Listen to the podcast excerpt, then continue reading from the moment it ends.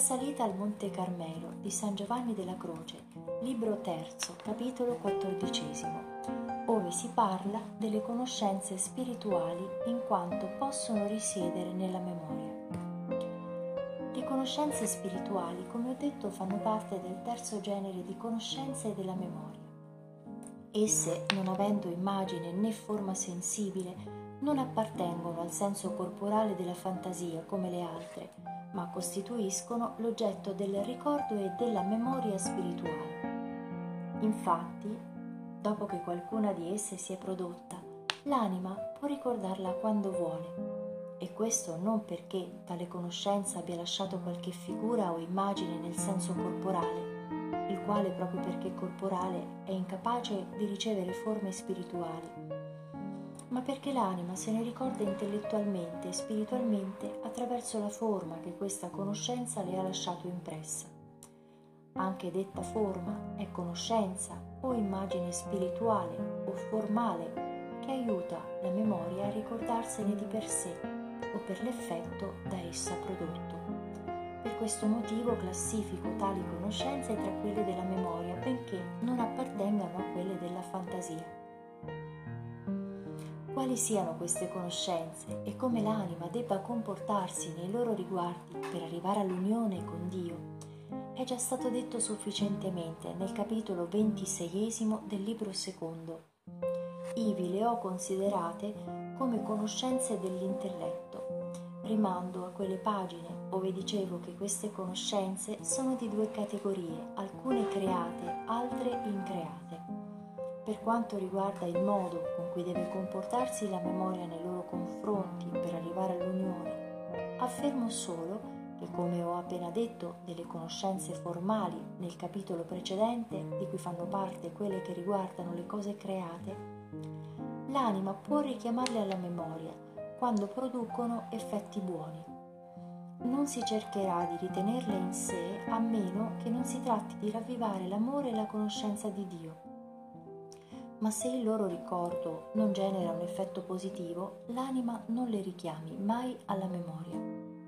Quanto alle conoscenze che riguardano le cose increate, dico che l'anima deve cercare di ricordarsene tutte le volte che può, perché le faranno un gran bene. Queste, infatti, come dicevo prima, sono tocchi e sentimenti di unione con Dio, meta verso cui incamminiamo l'anima Ora la memoria non le ricorda con l'aiuto di forme, immagini o figure impresse nell'anima, perché quei tocchi e sentimenti d'unione con il Signore ne sono privi, ma con l'aiuto degli effetti di luce, di delizie, di rinnovamento spirituale che si verificano nell'anima e che si rinnovano in parte ogni volta che essa se ne ricorda. Capitolo quindicesimo, ove si espone in modo generale come la persona spirituale deve comportarsi nei confronti della memoria. Per concludere ora questa trattazione della memoria, sarà bene esporre in sintesi al devoto lettore il modo che generalmente deve seguire per unirsi a Dio secondo questa potenza.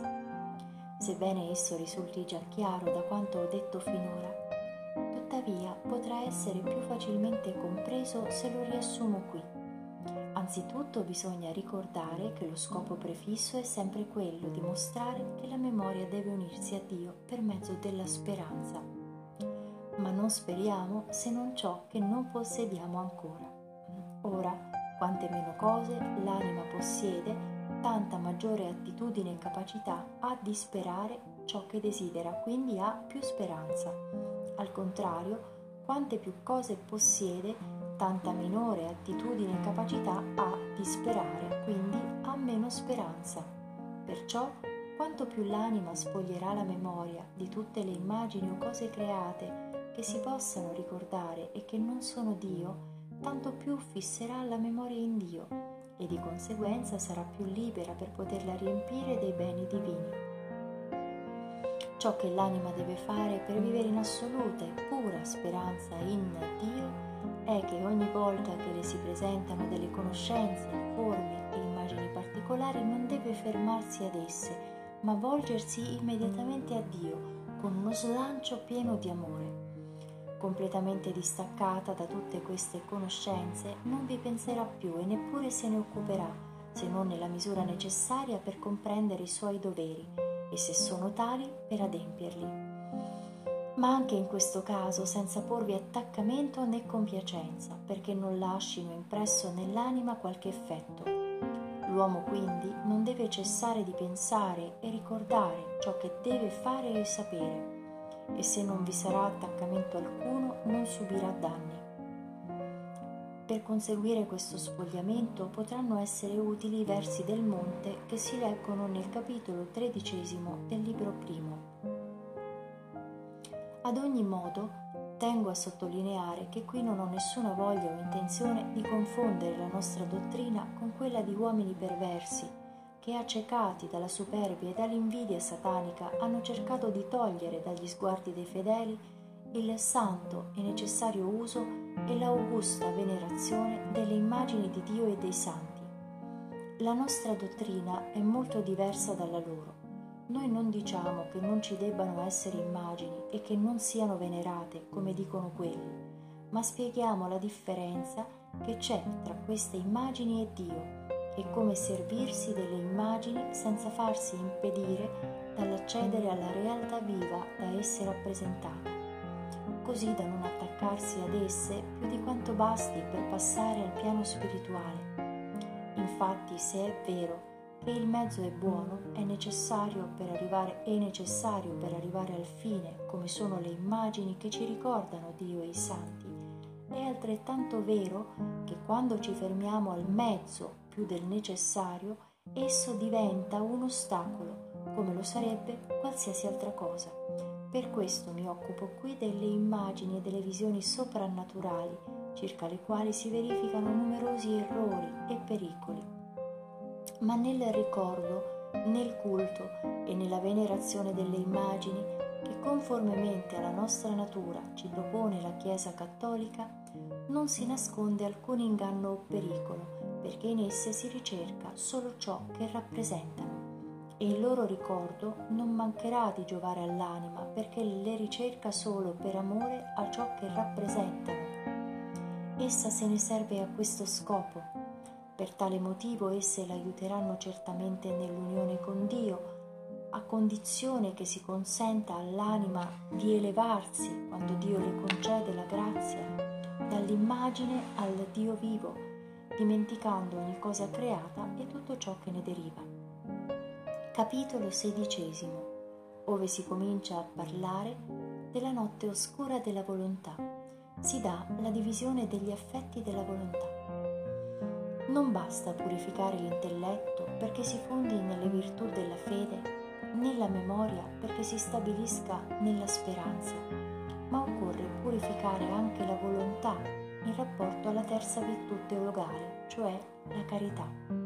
Grazie a questa virtù le opere della fede sono vive e hanno grande valore, mentre se essa manca non valgono nulla, proprio come dice San Giacomo. La fede senza le opere è morta. Ora, dovendo parlare della notte o purificazione attiva della volontà per investirla e informarla della virtù della carità di Dio, non trovo testo migliore di Deuteronomio 6:5, dove Mosè afferma Amerai il Signore tuo Dio con tutto il tuo cuore, con tutta la tua anima e con tutte le forze. Qui è contenuto tutto ciò che la persona spirituale deve compiere e che io desidero insegnarle perché arrivi veramente a unire la sua volontà a Dio per mezzo della carità. Difatti qui si comanda all'uomo di dirigere verso Dio tutte le potenze, gli appetiti, le opere e gli affetti della sua anima in modo che tutte le attitudini e le forze della persona servano unicamente a questo scopo, come dice Davide, riporrò in te la mia forza. La forza dell'anima sta nelle sue potenze, passioni e appetiti, cose tutte governate dalla volontà. Ora, quando la volontà indirizza queste potenze, passioni e appetiti verso Dio e li distoglie da tutto ciò che non è Lui, allora conserva la forza dell'anima per Dio quindi giunge ad amarlo con tutte le forze. Perché l'anima possa fare questo, parlerò adesso della purificazione della volontà da tutte le sue affezioni disordinate, da cui nascono gli appetiti, gli affetti e le operazioni sregolate, da cui deriva altresì che essa non conservi tutte le sue forze per il Signore. Queste affezioni o passioni sono quattro: gioia, speranza, dolore, timore. Quando tali passioni sono rivolte a Dio attraverso un esercizio assennato, in modo che l'anima non gioisca se non di ciò che è onore e gloria di Dio, non speri in altro che in Dio, non si dolga se non di ciò che lo ferisce, non tema se non solo Dio, è chiaro che dispone e conserva tutte le sue forze e le sue capacità per Dio. Al contrario, quanto più l'anima gode di cose diverse da Dio, tanto meno fortemente riporrà la sua gioia in Dio. Quanto più porrà fiducia in qualche cosa creata, tanto meno confiderà in Dio e così per le altre passioni. Per spiegare meglio questa dottrina, come al solito, tratterò in modo particolareggiato di ciascuna di queste quattro passioni e degli appetiti della volontà. Difatti tutto il lavoro necessario per giungere all'unione con Dio consiste nel purificare la volontà dai suoi affetti e appetiti, in modo che da umana e grossolana diventi volontà divina, cioè identificata con quella di Dio. Quanto più queste quattro passioni dominano nell'anima e le fanno guerra, tanto meno la volontà si radica in Dio e tanto più dipende dalle creature allora essa, con estrema facilità, gioisce di cose che non dovrebbero suscitare gioia, spera in ciò che non le procura alcun vantaggio, soffre per cose di cui dovrebbe forse gioire e teme quando non c'è nulla da temere. Quando queste passioni non sono tenute a freno, generano nell'anima tutti i vizi e le imperfezioni, mentre quando sono ben dirette e governate, generano in essa tutte le virtù. Occorre sapere che quando una di esse è ben diretta e regolata dalla ragione, anche le altre seguono la stessa sorte, perché queste quattro passioni sono talmente unite e accordate fra loro, che dove attualmente va una vanno virtualmente anche le altre. Se una si concentra in un'attività, anche le altre fanno altrettanto. Se infatti la volontà gioisce per qualcosa, nella stessa misura la spera e virtualmente sperimenta per essa dolore e timore. Ma a mano a mano che perde il gusto per una cosa, si attenua anche il timore e il dolore nei suoi riguardi e diminuisce la speranza.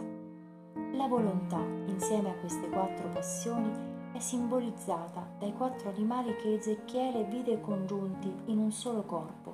Avevano quattro facce e le ali dell'uno erano unite a quelle dell'altro.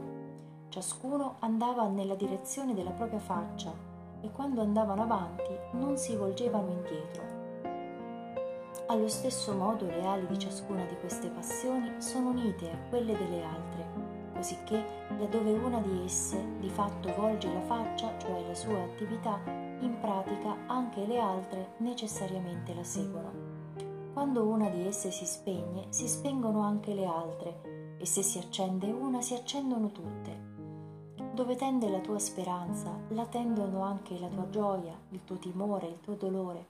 Se essa si distolge da un oggetto, anche le altre si distolgono. La stessa cosa si può dire delle altre passioni. Voglio ricordarti, persona devota, che laddove si dirigerà una di queste passioni, ivi sarà coinvolta tutta l'anima, la volontà e le altre potenze, e diverranno sue schiave. Le rimanenti tre passioni si accenderanno in essa per tormentare l'anima con i loro vincoli, non lasciandola volare verso la libertà e il riposo della dolce contemplazione e dell'unione. Per questo motivo Boezio ti ricorda che se vuoi conoscere la verità in tutta la sua chiarezza, devi allontanare da te la gioia, la speranza, il dolore e il timore. Finché regnano queste passioni nel tuo cuore, non gli consentiranno tranquillità né pace, indispensabili per accogliere sia naturalmente che soprannaturalmente la sapienza.